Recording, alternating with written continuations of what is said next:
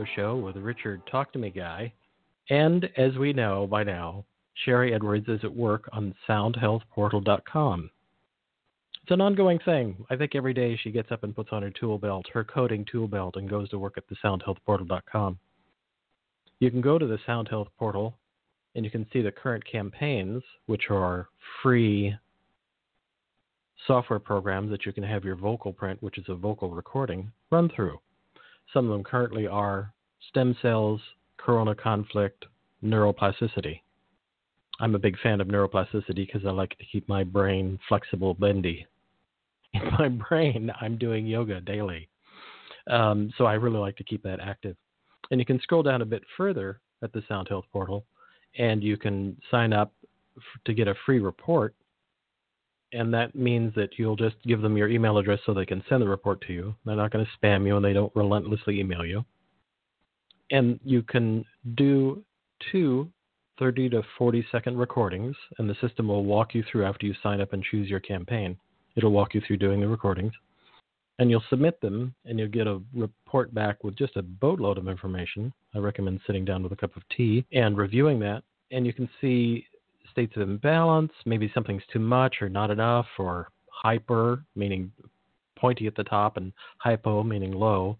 And they can both be about assimilation or something that lost a, lost its place in the methylation cascade.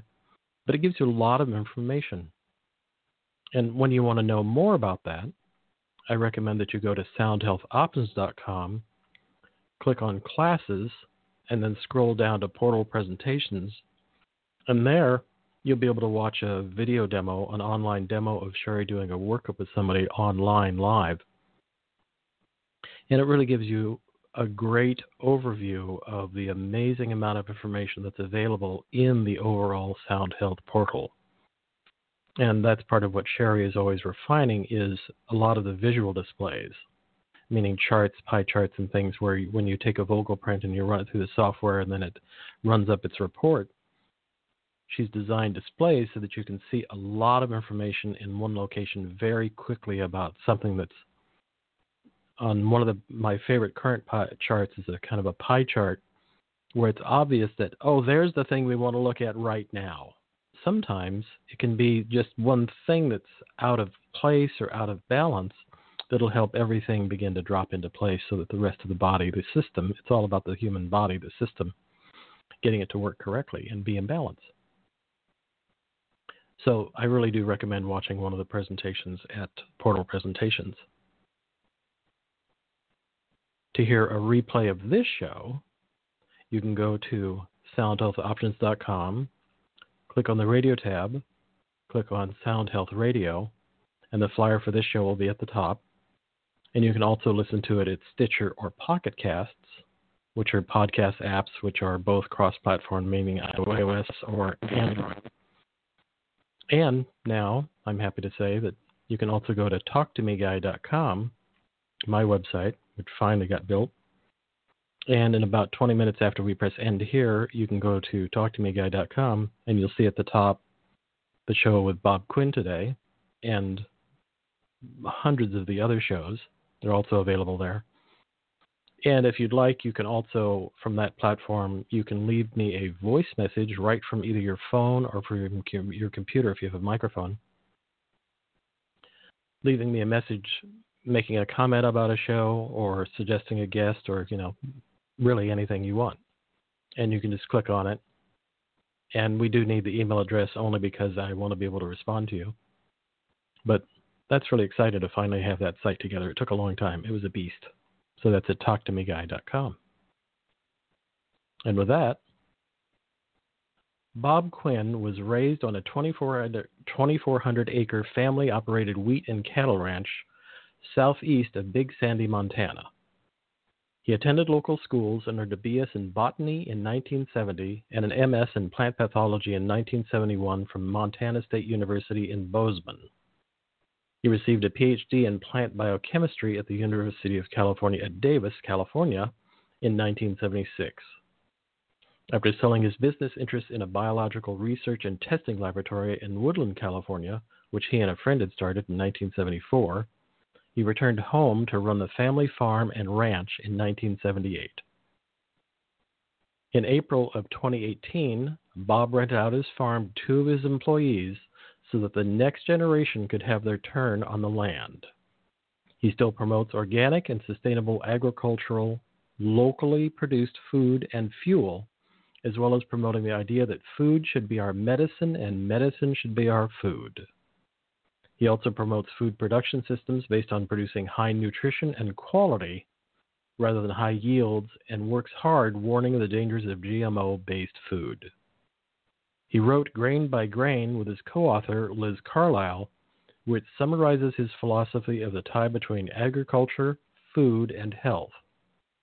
After a nationwide book tour in 2020, he completed his transition to retirement with the 100th year anniversary of the establishment of Quinn Farm and Ranch, June 12, 2020 and created a 600 acre research center in the middle of his farm.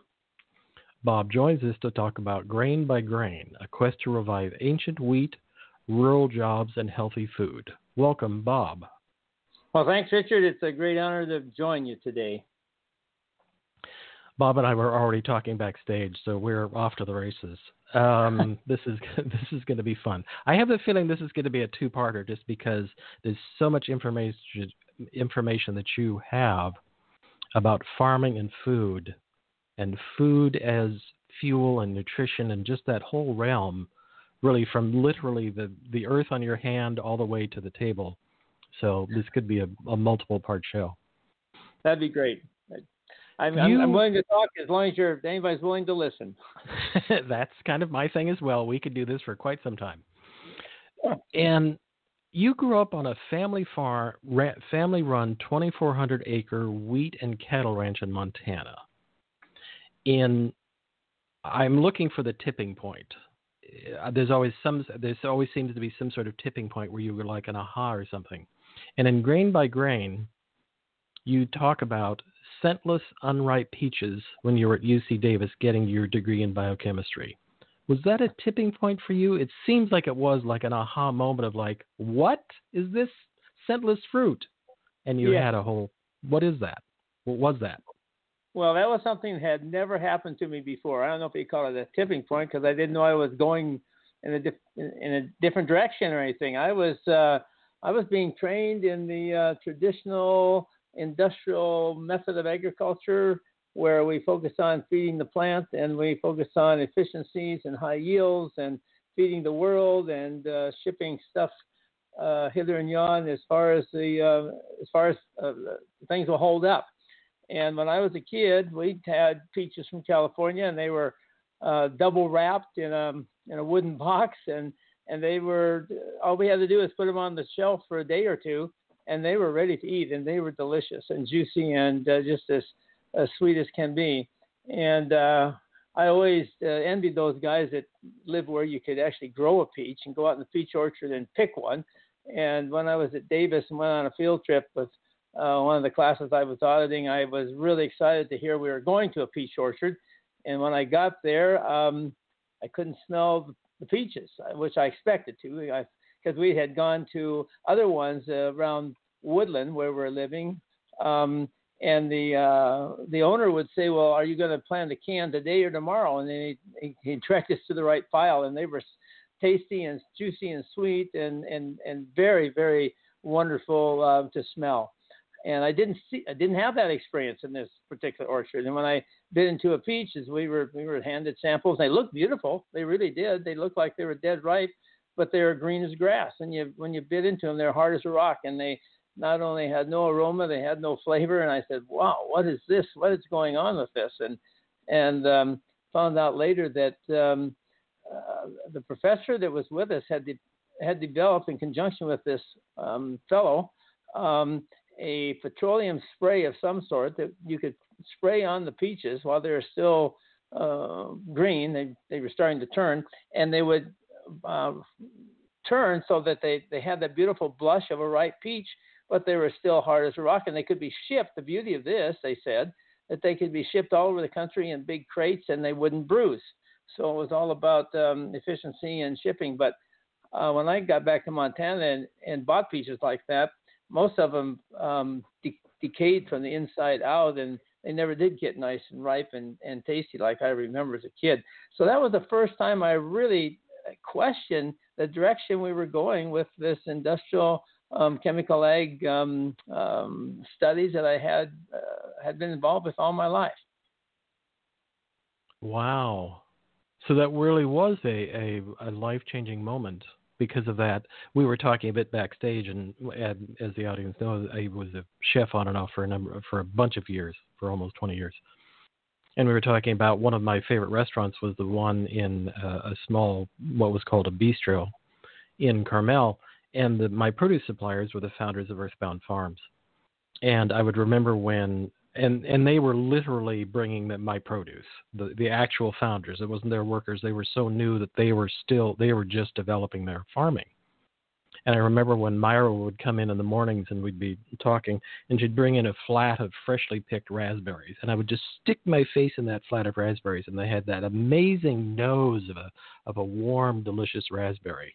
And it was the hardest thing for me not just as to like dog snarfle the whole tray just by myself yeah. because they were just mind blowing, and that's the way all the produce I got from them was. Is it actually had a full sensory experience? They didn't use pesticides, they didn't use chemicals. That was their thought leading. I don't know that they were regenerative yet, but that's a whole other conversation. But it was really mind blowing to have produce that was, it smelled what it was, and if you didn't treat it correctly, it would go bad on you. But as we, as I also said backstage, I personally would rather have a case of peaches that were too ripe because I can do something with that. I can't do something with a green peach. Yep. That's right. and and how did how did Khorasan come into your life and did was that part of your transition when you started growing organically in 86? Was that part of a uh, transition, or was that just did that whole thing sort of evolve? You were already an organic farmer, and then Khorasan surfaced. No, those two things um, weren't related in the beginning. They um, evolved separately, but almost at the same time. As far as the activity on my farm, I had started. Um, I was introduced to organic farmers, so my first organic farmers, in about '84, when um, just after we had started a small um, wheat and flour company in order to um, sell directly our whole whole grain and high protein wheat off our farm to whole grain bakers in California. Uh, we were trying to survive, and um, it, it, wasn't organic in the beginning. We started in '83, and the, about a year went by, and our customer, um, is um, uh, Food for Life in in um, Southern California, mm-hmm was using our grain and they loved it and they said, "Man, can you find some organic grain uh, the same kind of quality?" And I said, "Sure." And um, uh, how soon do you need it? He says, "As soon as you can get it here." And so I hung up the phone and I thought, "Oh my gosh, what did I just say?" Because at that time I didn't even know any organic farmers and and at that time also I didn't even believe in this organic stuff because I had been taught all my life that a plant couldn't tell the difference between a molecule of nitrogen coming out of a manure pile and one coming out of a bag of ammonium sulfate, and and that's what I believe. Um, now, of course, my focus isn't on feeding the plant at all; it's on feeding the soil. But that was that was the traditional schooling I'd received, but I didn't want to let the um, uh, my bias uh, uh, hurt my business. So I went looking, and I finally found somebody that was raising organic wheat, and I bought it and sent it to California. And they wanted more; they loved it, and I started meeting a few other farmers, and there weren't very many in those days. And they, we got to be friends. They invited me to some of their meetings, and I was astounded at what I heard. They, they, they, all they would talk about is the differences they saw on their farm and how things were uh, changing and how they loved um, growing growing uh, uh, food without chemicals, and they were raising their own fertilizer. And they talked about the soil tilth um, under their feet was changing, and they could um, avoid weed um, herbicides and, and control with um, rotations and that kind of thing. That really, really fascinated me. And I was a, a scientist at heart, and I could hardly wait to get home and start experimenting on my own farm. And so our first experiment started in about 86 and um, with, um, with 20 acres.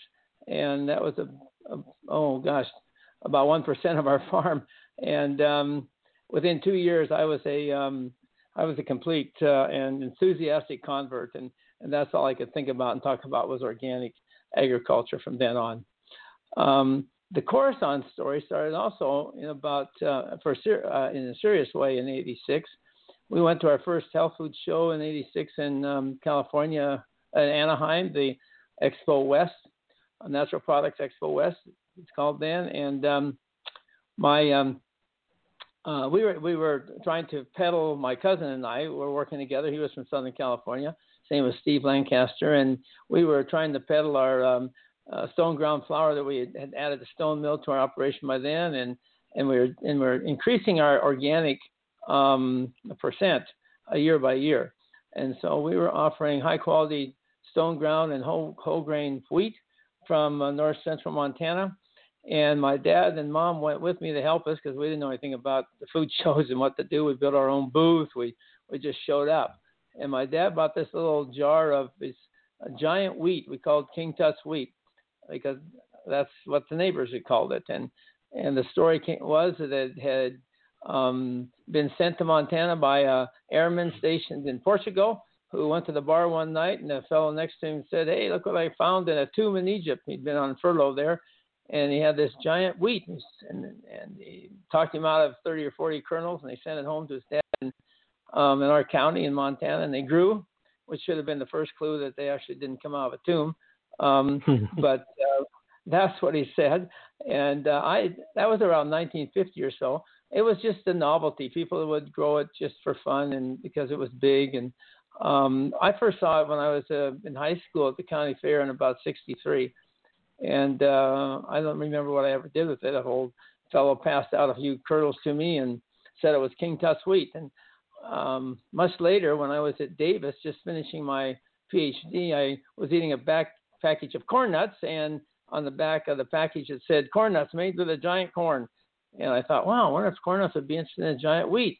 So I called them up, and they were down in um, I think they're in Oakland at that time, wasn't far from Davis, and and they said, yeah, we might be interested in that. And I called my dad and I said, Dad, see if you can find some of that old King Tut's wheat. And he found about a pint jar, and we sent him a few uh, tablespoon or two, and they cooked it up. And they called me, or I called them back in a, in a week or so, and they said, man, this is fabulous. We'll take 10,000 pounds right now. And I said, well, I don't really have 10,000 pounds, but um, if you'd be a little, give me a little time, I'll grow whatever you want. And so I called my dad. And I said, Dad, plant the whole thing in the garden right now. And so we planted it for a couple of years, um, growing crops in the over the winter in California and over the summer in Montana. And um, we had about three years went by. We had about 50 pounds. I called up corn nuts again, and the guy I talked to was gone. No one was interested, and so we just put it in the shelf, in the in the shed. And um, six or eight, seven years mm-hmm. later, my, my dad took a jar of it to this first food show we went to, and at the end of three days, after hundreds and maybe thousands of people went by our booth, one person expressed an interest in that. And because of that one person, we went home, we planted all 50 pounds in a half acre. And after 30 years, we were contracting with about 250 organic farmers in Montana, Alberta, and Saskatchewan for about 100,000 acres. So that's uh, went from a handful to to a big um, venture for us in, uh, in, in just a few decades. So that was that. That was that. that those two stories started at, at the same time, but they weren't um, inter, interwoven immediately. Right. And I was surprised to read in Grain by Grain that the Italians love Kamut. Oh, well, actually, no, let me back that up one moment. When did Cor- Khorasan is the name of the ancient grain, and you established it as what I would call a brand or a trademark called Kamut? Is that correct? Kamut, yes, K A M U T. We pronounce it. It's um, it's a trademark, and a trademark doesn't um, confer any ownership, of course, on the wheat, but it does confer um, customer guarantees. And since we own the trademark, we get to make the rules that you have to live by to use the trademark. And the first rule is it has to always be organic. Um, second rule is it has to be high protein, which it easily is. Um, it's higher protein than most modern wheat. Um, you have to tell the truth about it. You can't pretend it's not wheat because we very soon found that most people could eat it. They couldn't eat modern wheat, and and some some of the some similar things were happening with spelt, and people were trying to pretend that spelt wasn't a wheat, and they would advertise it that way. And I thought that wasn't right, and so we we always were careful to declare it was a wheat, but for people who had sensitivities, it probably could um, good chance they could eat it without any problem. So that's what we did. We um, we marketed it under the trade um, mark or trade name of Kamut, Kamut brand wheat. In the beginning, and, we didn't know that Khorasan was um, was a scientific name that um, uh, like like spelt or durum, and um, it's a very very close relative to durum. But in the beginning, it was misidentified by the plant scientist I sent it to as Polonicum, which is Polish wheat, and we went under the assumption it was Polish wheat for oh three or four years before we got to the USDA um, small grain labs in Idaho, where the experts there correctly identified it as um, um, Khorasan. And when you say it's related, is is durum is red wheat? Is that is that correct? Is there one called red wheat that's a durum wheat? Well, there's, there's hard red wheats. Uh, they're used that's for bread. Right. Hard red spring, hard red winter. There's hard white. There's soft white that's used for pastries. But durum is in a different category, and it's used primarily for pasta. Okay. That was what. Thank you very much for that cue. Uh, that's where I was going. I was I was kind of stunned to find that the Italians are crazy for Kamut. Oh, they are. They are. They because of their because of their fussy nature about foods that they eat. And I mean that yeah. in a positive way. I respect it. I know. But I know. but they're like crazed for Kamut. Could you talk about that a little bit? That's amazing. Well, that was that was a big surprise to us. Um, we didn't we didn't anticipate you know, I, I had no idea that this would go anywhere the way it did. It wasn't our, we didn't sit down and try to map out where this is going to go.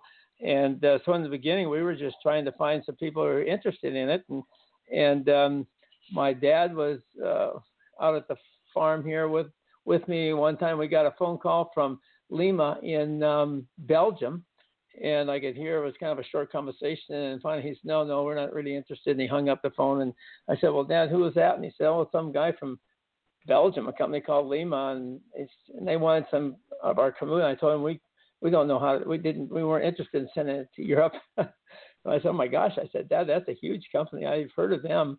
Um, they're a macrobiotic company and one of the leaders in Europe." And uh, luckily, they called back because when my dad refused to sell them any. Then they got really excited. They really wanted it then. They thought, man, he's not even wanting to sell it to us.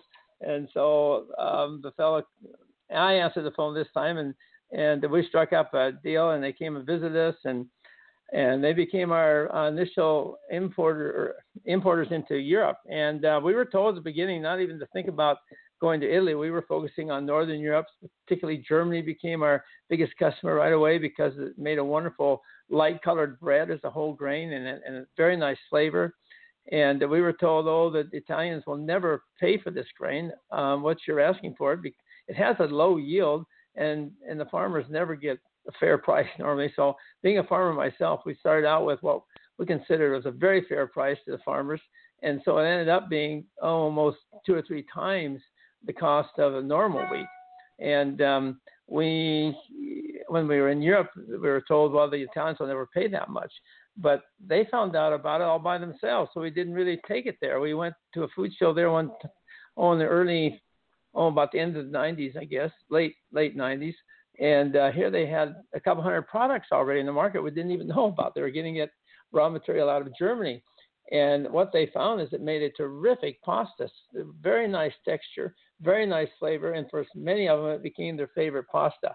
And so it just exploded in Italy. And now 75% of everything we plant goes to Italy, and they make, um, oh gosh, three or nearly 4,000 different products there.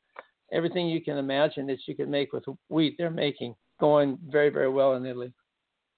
Well, in a certain way, it makes sense to me. Is that after I got over the shock of it, it made sense because the idea of a pasta that has what, what people would talk about a good bite when you bite into it, you want to serve pasta slightly al dente, which means a little less cooked than we would think. Yeah. If you actually sit down with Italians and eat pasta, it's going to be like, is this undercooked? Yes, intentionally. Yes. and if you have a grain that's in a high gluten, it's going to have a different bite to it.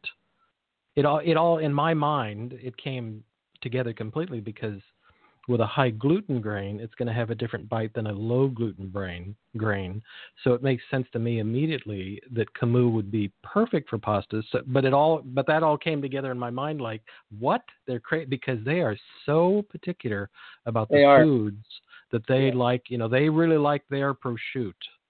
They That's right. Prosciutto, and they're and you know they, they're they're serious. That's right. That's right. And when they when one of our one of our big customers, one of our best customers, the um, uh, Felicetti, who makes pasta, um, when they first started with it, the um, the the owner, the old the old man of the family, was in. He says, "Wow," he said, "What is this that has the same aroma I remember as a child?" and so the Italians feel like this is something they once had and and and lost, and now it's returned to them, and and that's why they're so excited about it. I think that's one of the main drivers. That's really great. I love that. it really did shock me though. I was just like, "What?" Because I know Italian chefs, and they're so like, no American cat, no California olive oil, and we have really great olive oil, or we have yeah. lots of really great things, but they're just like, "Nope, it's got to come from the mothership." All yeah. right, all right, right, right. No, we never. So I look forward. It was a surprise to us, Richard. Really. And as you as you worked more with the Kamut, did did the Kamut really allow you as you were doing organic farming? You you very specifically use the terms together organic regenerative. Yes. Would you talk about why you're so specific about that? I, I mean that in a good way, not in a challenging like why are you doing that? Because I, I really, as I read the book, I got more of like why you're so specific about that. Well, when we first started with the organic movement, or I got involved, it was already going before I got there, of course. But when we got involved with it and, and involved with um, trying to get the first organic labeling law passed in um, 1990, um, the the, um, the word we didn't use the word uh, regenerative. We used sustainable, which meant that if you kept doing something, it would be it would sustain itself. It'd keep going forever, theoretically. Uh, so you wanted to do stuff that would would go by itself forever.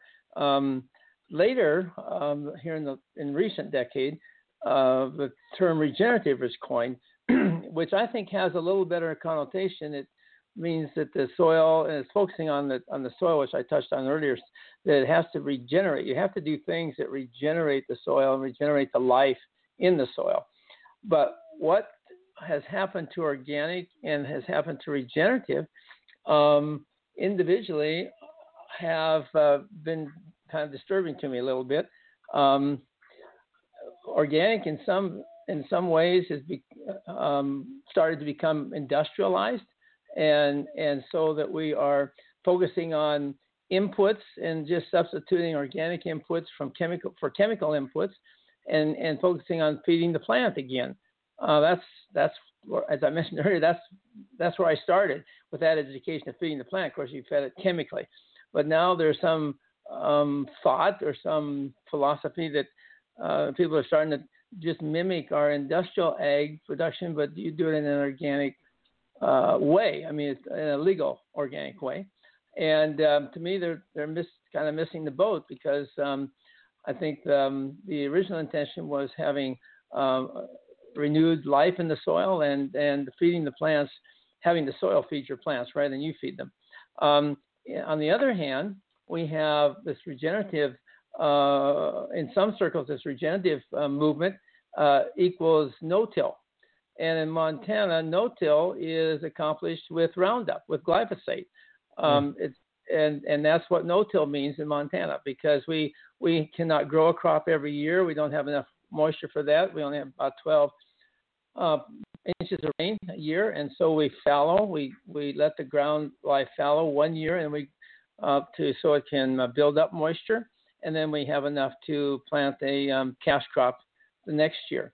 Um, in former days, that um, folks would cultivate those fallow fields, so they were black fallow, and they would be subject to wind erosion and, and water erosion, all kinds of bad things.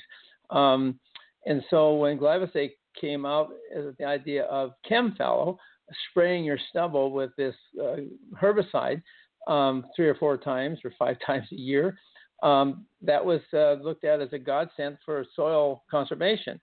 And so no-till uh, equaled ChemFallow here, mm. and um, and so they wanted they want to pretend that they're better than organic because um, you know they're not disturbing their soil, and I took quite big exception with that. Um, on our fallow years, we're growing green manures now. We're growing legumes mostly, which we terminate uh, with some kind of an undercutting device um, that cuts off the roots and then allows the the um, the plants that we've grown, the legumes, to uh, first sit on top of the soil as a kind of a little bit of a um, mulch, and then eventually they're incorporated into the soil to feed the soil, and that's how we um, are able to grow our crop the following year.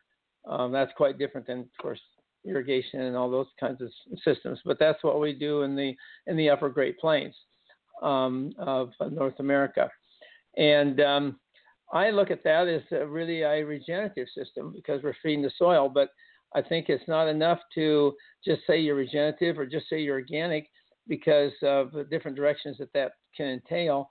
Um, neither of which are sustainable. But the only way to really have it sustainable in my mind is to put the two ideas together and, and call it um, regenerative organic. And uh, you're doing or using organic principles, but you're focus, still focusing on the soil and building up the soil. And that's why I like to use that term as a whole picture of what what we should be focusing on. Well, and I have a um, hmm, what would I call it? Besides the chef thing, I grew up near the Salinas Valley, and so ah. for decades we would drive through the Salinas Valley, and every year I would watch. For example, this is a favorite gripe gripe for me. I would watch them plastic the hills near Watsonville, oh, yeah. and then yeah. they would methyl bromide the hills, and yes. then they would plant the strawberry plants. Yes. And now it never made sense to me. By then, I'd already had gotten my degree as an herbalist, so I was already thinking as a healthcare practitioner that when you're dealing with somebody, you look at the foundation of why they might have a condition because they might have a general kind of weakness in their, let's say, their adrenals or kidneys. Mm. And so I always looked at those plants that they had to do this for. I thought, why are these plants so suppressed that they can't grow without having chemicals added? It just didn't ever make sense to me. So yeah. when you t- started using when I when I read the in grain the grain by grain, it really locked in for me the idea of organic regenerative, rotational, which is the counter. I don't know. I don't have any good words I can use. Uh, growing near the Salinas Valley, which every year for for the first 20 years of 25 years of my life living there, you could go by the same field every year and you'd see the exact same crop every right. year. No yeah. idea of changing a crop or rotating a crop or any kind of things. And also, I was repeatedly dusted by the uh, famous scene out of North by Northwest where you get crop dusted.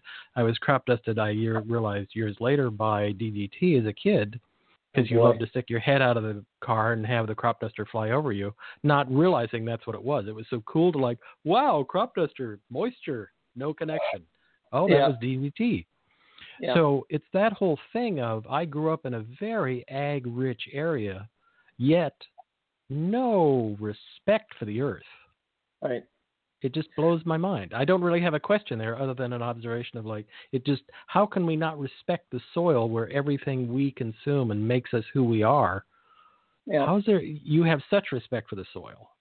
Well, Richard, one thing, and, and, in response to that picture you painted, which is really the most uh, common of what we see across America uh, under the industrial chemical agricultural model, we are really focusing on monocultures.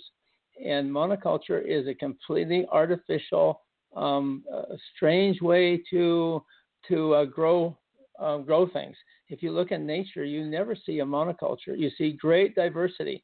And what we're trying to do with regenerative organic agriculture is, as much as possible, mimic what we see in nature because there's no there's no spray planes in nature. You don't see um, chemicals being sprayed out in the prairies and in the desert and mm-hmm. across the mountain forest. I mean, not you know not routinely.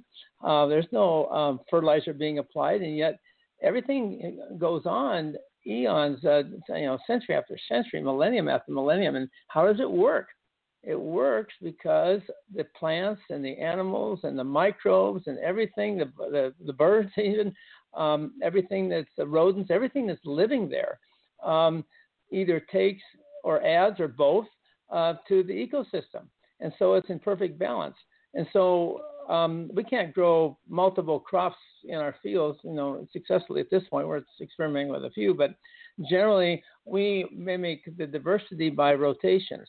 And you mentioned that, and that's just the opposite of monoculture. And that's how we we uh, are able to avoid these chemicals, these artificial crutches, is what I call them, that's propping up this artificial system, which is really um, doomed to failure uh, at some.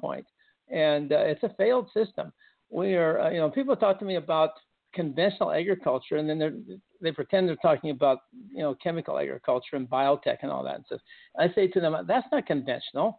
That's in a that's in a, a chemical experiment of the last 50 or 60 years, and we're starting to see the wheels coming off that bus all over. I said, what's conventional is what was had been doing for 10,000 years. The systems that were tried and true and um, and really work because they've been worked out. Um, we didn't have that kind of agriculture in North America, but they had it in, in Asia and uh, African countries and, and some parts in in um, in Europe even too. But um, we can it's no reason why we can't learn it and adopt it rather than going to uh, continue the uh, failed system of chemical agriculture. Well, and one of the things about chemical agriculture, besides being sprayed with DDT every time we went drove up to Silicon, but what is now Silicon Valley to visit my grandparents, that, oh, for example, methyl bromide, what they eventually figured out, one of the things that brought a big flag up about it was that the one of the first tipping points of that was that they were spraying it near schoolyards. So oh, that yeah. that that eventually got like many bad words um, of like, "Are you kidding me?" Uh, there's that, and then there was also the addition that it was highly destructive to the ozone layer. So eventually, it was stopped at about 2009, but it was sprayed for it was gassed into the fields for decades. Uh, you well, know, and it, that's the other thing that blows my mind is it's like glyphosate. I mean, glyphosate is now. I, we were talking a bit backstage. I live in Sonoma County in wine country, but also a fairly active agricultural area. And there now glyphosate is not only in breast milk, it's in organic wines. It's just everywhere, and there may not even be applying it. And we have it in our rainwater, Richard. So I've been studying yeah. it in the rain that falls on our ground.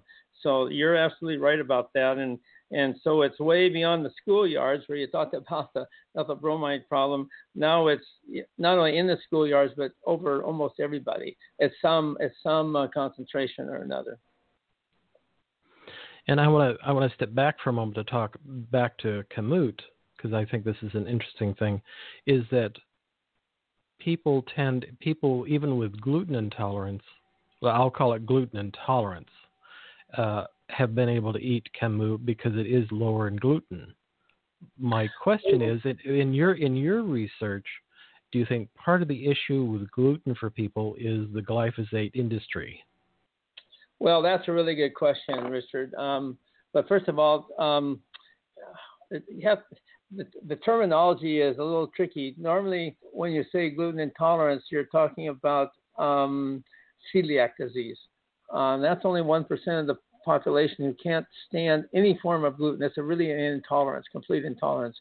Um, then you have wheat sensitivities, which are much, much broader, and that affects from 10 to 20% of the population um, with all kinds of ailments of, of bloating, of um, cramping, of constipation, of diarrhea, of rashes, of headaches, of tiredness, and all kinds of nondescript stuff. Um, and those are the mode of action of those varies.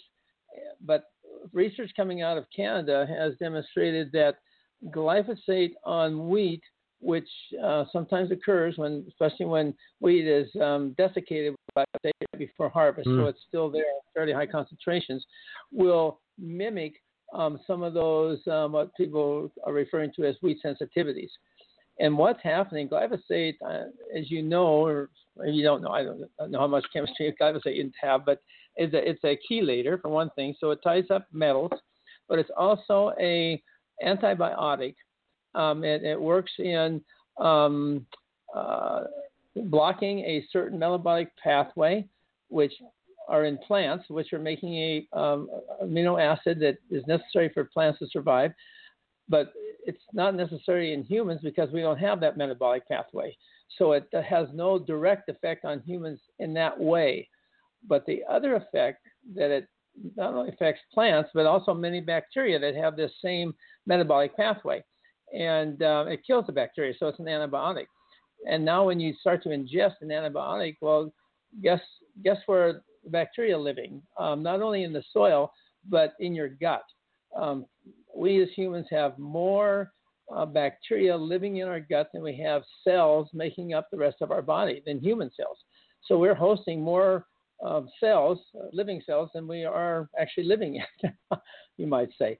So when you ingest something that affects those and starts to um, destroy their some of their lives, you are really affecting the the metabolic the metabolism of your or the digestion of your food and the production of uh, certain compounds that's important for um, keeping you healthy and um, and and going in the right way. And that's why we start to see some of these effects that people are, are finding. Um, and that is a mimicking of some of these other things that, that weed is causing. We don't really know how, what percent um, is, is, is being affected or attributed to what, but uh, it's not just the gluten because actually the Kamut brand wheat has more gluten than modern wheat generally, but the gluten is so different, the quality is different, um, that it is not affecting people in the same way that the gluten in modern wheat is. Hmm, that's interesting. I, I have a uh, local baker who has had a gentleman in Northern California growing heirloom wheat for them for decades. Yeah. And they only they don't get enough to produce all their breads using this grain, but they make their baguettes out of that that grain. And I mm-hmm. can go to the farmers market and I can get a loaf of their baguette, and it's just a ba- it's a baguette. But in yeah. my couple of hours of meandering around the farmers market and talking to everybody, I'll eat a loaf of, of a loaf of this bread because it's fresh. Come on, it's fresh. Yes. It's like mind-blowingly delicious. They yes. they bake it in a wood-burning oven. I mean, they're nuts in a great way. I can eat a loaf of that no reaction of any kind, no discomfort, no bloating, no anything. Whereas if I eat a regular bread, I have all the typical sort of like gluten issues. So I just, for a general rule, don't eat wheat. Much easier to do that. Um, but the idea of having kamut, I, I didn't know that it had, had a higher gluten, but it was a different kind of gluten. That's very exciting. Well, and I think it, and that's similar to a lot of these um, what they call ancient grains or ancient wheats or heirloom wheats, which is what you're describing at your local bakery. So mm-hmm. I would encourage you not to throw the baby out with the bathwater. wheat has been eaten and built civilizations for thousands of years. The ancient Romans, the Ephesians, the Greeks, the uh, uh, Egyptians, uh, the Babylonians, they all were great civilizations uh, built on wheat. And so I don't think that you can say wheat by its nature is bad. But what we've done to it in the last 60 years is certainly bad. Uh, we've focused only on, on increasing yields and on, not only for the farmer, uh, making the wheat shorter and more disease resistant and um, uh, and higher yields, better able to respond faster to high high um, applications of chemical fertilizers, nitrogen, for example. But um, probably more significantly, uh, we have changed the nature of the gluten for the bakers. The bakers are wanting more and more bread out of less and less wheat, and they're wanting a gluten that is stronger, uh, strong as a rubber balloon, uh, so it can hold um, much more air and just little pockets and cells in that bread, so that uh, well, imagine this, Richard. How if you were a baker and you could sell air for the price of wheat, wouldn't that be attractive if you were an industrial baker? Um, yeah, that's, that's, what's going on. and uh, so the the uh, bakers were putting a big demands on the wheat breeders to come up with wheat that would make bigger loaves of bread with less wheat or the same amount of wheat, and and they were successful at that. Um, but but the the unintended consequences of that was now a, a protein in form of the gluten that gave a lot of people a lot of trouble in digestion. Um, so that's um, that's part of the problem. I tell people if they have trouble eating wheat, there's four things I'd recommend. First of all, eat organic only, so you avoid that the glyphosate and other contamination problems we already spoke about. Um, eat heirloom or ancient grains, um, so you avoid the um, uh, plant breeders um, uh, fiddling with the with the um, changing the gluten. Um, eat whole grain. Uh, don't eat white flour. You, you're throwing away a third of uh, important goodies that are good for your digestion, the bran, the, the fiber, the, the all the vitamins and uh, out of the um, the germ. That's all going to the pigs. The pigs are eating better than we are. Hmm. So this is, uh, this is a problem. And the last thing I'd suggest, if it's bread, then uh, buy sourdough. Um, because sourdough is pre-digesting that gluten and starting to break it down. If you if you ferment if you ferment bread 48 hours, um, no one does it that long. Hardly anybody does it that long. But you will you will destroy over 90% of the gluten in that bread, and um, you're pre-digesting it so that your body only has to finish the job, and it's very it's a lot easier on your system if your system is sensitive. It's a lot easier. So if you do those four things, um, I guarantee you you got an over 90% chance of uh, enjoying that uh, bread that in the past with the modern chemical, um, fast rising yeast um, uh, industrial model is giving you trouble. It's funny you would mention that spongy bread in the in the very first restaurant where I trained under a tough German chef. Uh, we used to have a recipe uh, where we started out with 100 pounds of durum flour, and we'd make onion bread. And it was a beautiful, you know, each every table would get a little cutting board with bread and a little tub of butter. Uh, and so we'd make this bread, and it had an amazing feel to it. Uh, the the harder wheat makes a really great bread, and he was a in the old school it would be called a master baker. He could bake anything. Yeah. And it was a blast to work with. And then decades later, when I would try and make that same thing, I could never get quite the right texture.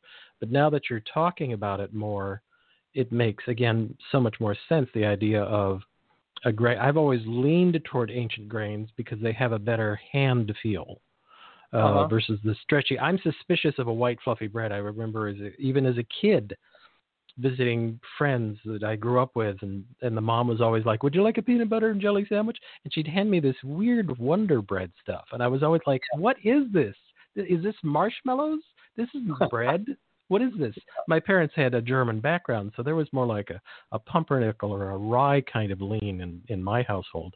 So the yeah. idea of eating that weird, fluffy white stuff was just, it was more fun to wad up and throw at my brother than it was to eat. It was just the weirdest thing I could ever imagine. Yeah. So the idea that far that that bakers are looking for, and I've also known professional bakers that would want a harder wheat to make a croissant or to make different kind of products. Yeah. But I didn't know about the. I didn't connect the dots about the fluffy because it makes me think of about the onion bread we used to make because it was a fast rise, lots of yeast. It was a delicious yeah. bread, but it was very fluffy, and people really liked that. Um, well, all those nooks and crannies. That's right. And nowadays they use the fast rising yeast that's been developed now that rises so fast that it, that it only has time to digest the sugar that they add to the bread to, and that makes the the um, carbon dioxide, the gas that raises the bread, and and it doesn't really give it a chance to even even start to um, uh, digest or ferment the glutens and the starches and the other things that are in that dough because it goes so fast. So it's sourdough is really at the other extreme from fast rising yeast. Well, and I think it's interesting that because there's such a trend in eating fermented foods for gut health, for your microbiome yeah. health, to eat fermented foods, that it makes sense. And and having grown up near San Francisco, there was always the competition between at that in those years, in my shall we say youth and the let's just say 80s, um, that there were two main bakeries in San Francisco, and they had their own sourdough and there was always this like you could go taste. I forget what the brands were, but you could go taste this one and you could go eat that one. And eating sourdough bread was always a different experience. And now, again, because you've explained that it's pre-digested in a certain way by the fermentation process, how great is that? I mean, sourdough yeah. is a wonderful thing anyway. Yes. Sourdough waffles. Oh my God, sourdough waffles! Yeah. I'm telling you, you'll never go back. Or muffins, sourdough muffins. Wow. I make uh, sourdough pancakes out of our uh, fresh ground flour. at least once a week and have make enough I can eat it another time or two during the week. yeah, that would be delicious. Uh, I, I don't know. Uh, is do you think sourdough? Well, I know in the, in the food culinary world, I know that sourdough is kind of back, but in the general world, I wish we would see more sourdough because I think it benefits. I'm I'm a big fan of anything we can do to help people's microbiome themselves, as as much as you are a fan of the microbiome of the earth. Yeah. I think because those two really one doesn't happen without the other. We need a healthy microbiome in the earth. We need a healthy microbiome to survive as a species. They're really so similar systems. Um, it's amazing, and it's and it's becoming now better understood all the time and better focused on. I think that's a great uh, direction that we're headed with that. I'm excited by that. And did you say, or I don't remember if you talked about this in the book, has anybody looked at that, done research at, at comparing people eating an organic, uh, perhaps an organic, like a kamut sourdough bread versus just an off the shelf, even sourdough, but a non organic? I would like to see research on the difference between, if, if we could do a study between those two on how people react to the different kinds of breads. Fully organic, regenerative farmed kamut bread versus off the shelf, even sourdough. I bet that there's quite a large difference in terms of yeah. how it affects people's gut.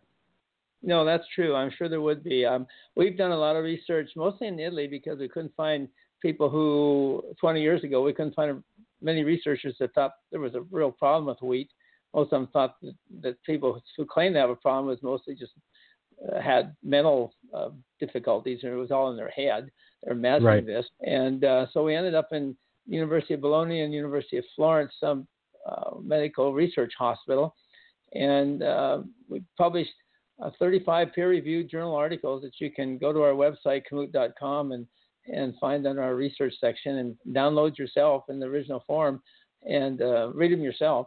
And um, what we were comparing was mostly organic modern wheat with organic uh, uh, Kamut brand wheat. We didn't want to introduce at that point the difference between organic and non-organic because it, that would be too many variables when we were first getting started. And so we did. We saw an enormous difference between the uh, ancient wheat and the modern wheat, and, we studied chronic disease. We studied uh, people, uh, clinical trials, human clinical trials, uh, people that had these diseases, and they would do uh, double-blind studies where they would eat um, a diet of wheat. Uh, well, the wheat that was in their diet was given to them by us, and they either they were pasta, breads, crackers, flour, either um, ancient or modern wheat. They didn't know which was which. It was a double-blind crossover study, which meant they didn't know what they were eating.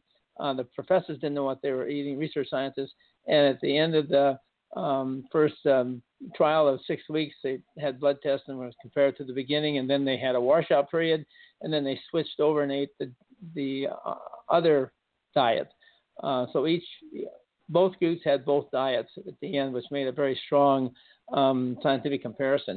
And what we found more than anything else that the grain was anti-inflammatory, um, and inflammation is connected with all forms of chronic disease. And so to have foods that are anti-inflammatory are very, very important to help with uh, fighting those diseases rather than aggravating and increasing those diseases. So we, I really got when I started seeing that, that's when it really solidified in my mind the the link between uh, food and health and how medicine really should be our food and food should really be our medicine. Um, we did a little bit of a couple trials studying the microbiome, and we found that uh, comparing the ancient wheat with the modern wheat, that the microbiome was much uh, more diverse. It supported a much more diverse population of bacteria, but we didn't, we haven't really um, gone beyond that too much in trying to analyze what those differences are and, and what they might mean. But we have done a little bit. So just um, we've done part of your your suggestion, but not the whole thing. That would be very very interesting, of course. I think it'd be really. You'd have to get funding from. It's probably gonna. I'm so. I'm so delighted that you know the Italians are like fully on board with this. Like we're pro Kamut. that's yeah. That's that's great. Um, I, I know a number of Italian chefs. I'm going to be talking to them about their pasta and where they're getting it, because I know chefs in California that get their pasta from Italy, and Yes. I bet it's kamut because they want that indigenous, you know, the worldly flavor. Like I say, they're like that about their prosciutto, their olive oil, and their cheeses, um, and their wine. I mean, they're really pretty much full metal, all Italian foods, and I understand the why. It's about the flavor. Yes. It's not about the snobbiness. It's all about the flavor. Yes. Well, maybe maybe a little snobbiness, maybe a, maybe a tiny amount of that, but it's about the flavor. It really ultimately is. There is, as you say, some older couple somewhere in the back yelling about this tastes like what it was like when I was a kid. That's, yeah. Yeah. that's and you know amazing. something really really interesting with that richard um, we we don't know all of the different types of um, of uh, compounds that um, the plants make that that uh, add to your health um, the secondary metabolites they're referred to um, but a lot of them are polyphenols and other um, metabolites that actually are responsible for the flavors and aromas in the food. So the better a food tastes and the better aroma it has, the probably there's a good chance the healthier it is for you because of those um, uh, antioxidant and anti-inflammatory fighting uh, compounds that can be tasted and and uh, also um, enjoyed, smelled um, in a very positive way. And so, right, you don't have to do a lot of expensive analysis. You can just taste it and, and smell it. And if it smells good and tastes good, it probably is good and uh, is superior, I should say. Just ask the dog. if I put Yeah. down two things, if I put down a piece of grass, if I put down a piece of grass-fed, grass-finished, and I'm very specific about that, like you were about organic regenerative Yeah. uh, beef on the ground, you know, in a bowl, and I put down standard over-the-counter, chemicalized, factory-produced cows on the ground, that dog is going to go eat the grass-fed beef first. Now Yeah, they're probably yeah. going to finish the other one because it's a dog; they'll eat anything. But Yeah. they're going to eat that. Gra- their- their nose, the the nose that you that what uh, people use that a lot in the wine industry. You talk about the nose of a wine, the smell of the wine, and the same thing is about a great baked bread. It smells amazing. A sourdough bread loaf right out of the oven. I'm like, it's amazing. So Yeah. really let our noses do some of the educating of what we're shoving in our faces That's right. in the best of ways. I mean that more politely than it sounded. Um, and I'm stunned to find that we're at the point of where can people find out more about you? Where would you like them to find your book? well, you And any and any other closing thought you, you have? All We could do another hour just on closing thoughts. But go ahead. Okay, great. well, my book is um, Grain by Grain. You can find it wherever you normally shop for books, um, online and bookstores. Um, uh, I'd like to encourage people to patronize their local bookstores first if they can, but um, that's available and that's handy. You can also get it um, uh, Kindle. You can you can download it, uh, so you can get it's available in audio format now. So it's available in just about any way you want to look at it. Um, as far as our products go, um, they're available in any any health food store now, and a lot of the mainline grocery stores that have a, a, a fair size organic and health food section. Our biggest, um, uh, probably our biggest uh, suppliers around the country are Bob's Red Mill for for grain Mm, and mhm. and flour, and also cracked grain for hot cereal. That's fantastic. Nature's Path that probably has more kamut cereal than anybody else. It's mostly in their heritage lines, um, which is uh, quite one of their standard ones. And that the main grain in that is is kamut brand wheat.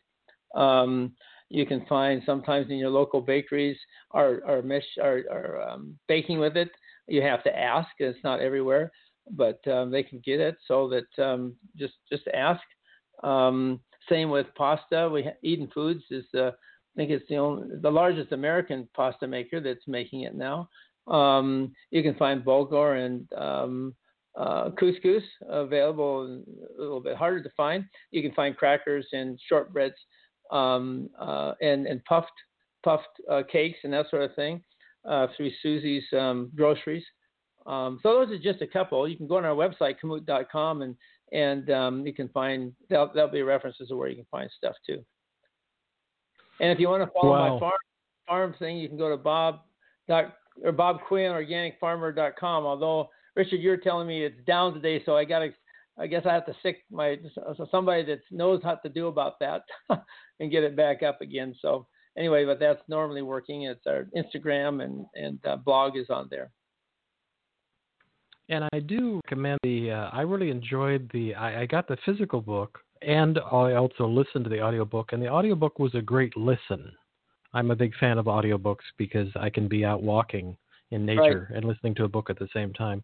And it's a really good listen. It's well, you know, it's well read by the two readers, and uh, it's a it's a really good read. And you know, I'm looking forward to having a baseball cap that says "Regenerative Organic Farming." Damn it.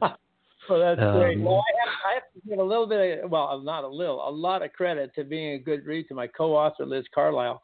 Um, and she, that's her profession. Uh, although she's a great um, faculty member at the University of California, Santa Barbara now, but she um, she wrote it in a style that uh, was easy to read, and I really appreciated her help in putting that together because I'm um, that's not my uh, forte. I tried. I worked on writing a book for five years it was turned down by my favorite publisher and put it together in five months, and we had about five offers to publish. yeah, that's the difference between a professional, and that's the way I normally work. I usually look for team. Uh, I'm a team building guy. look for partners that can help um, uh, areas that I'm deficient in, and, and uh, vice versa, so that we can have a team effort, and and the and the end result then is quite um, positive and very and often successful.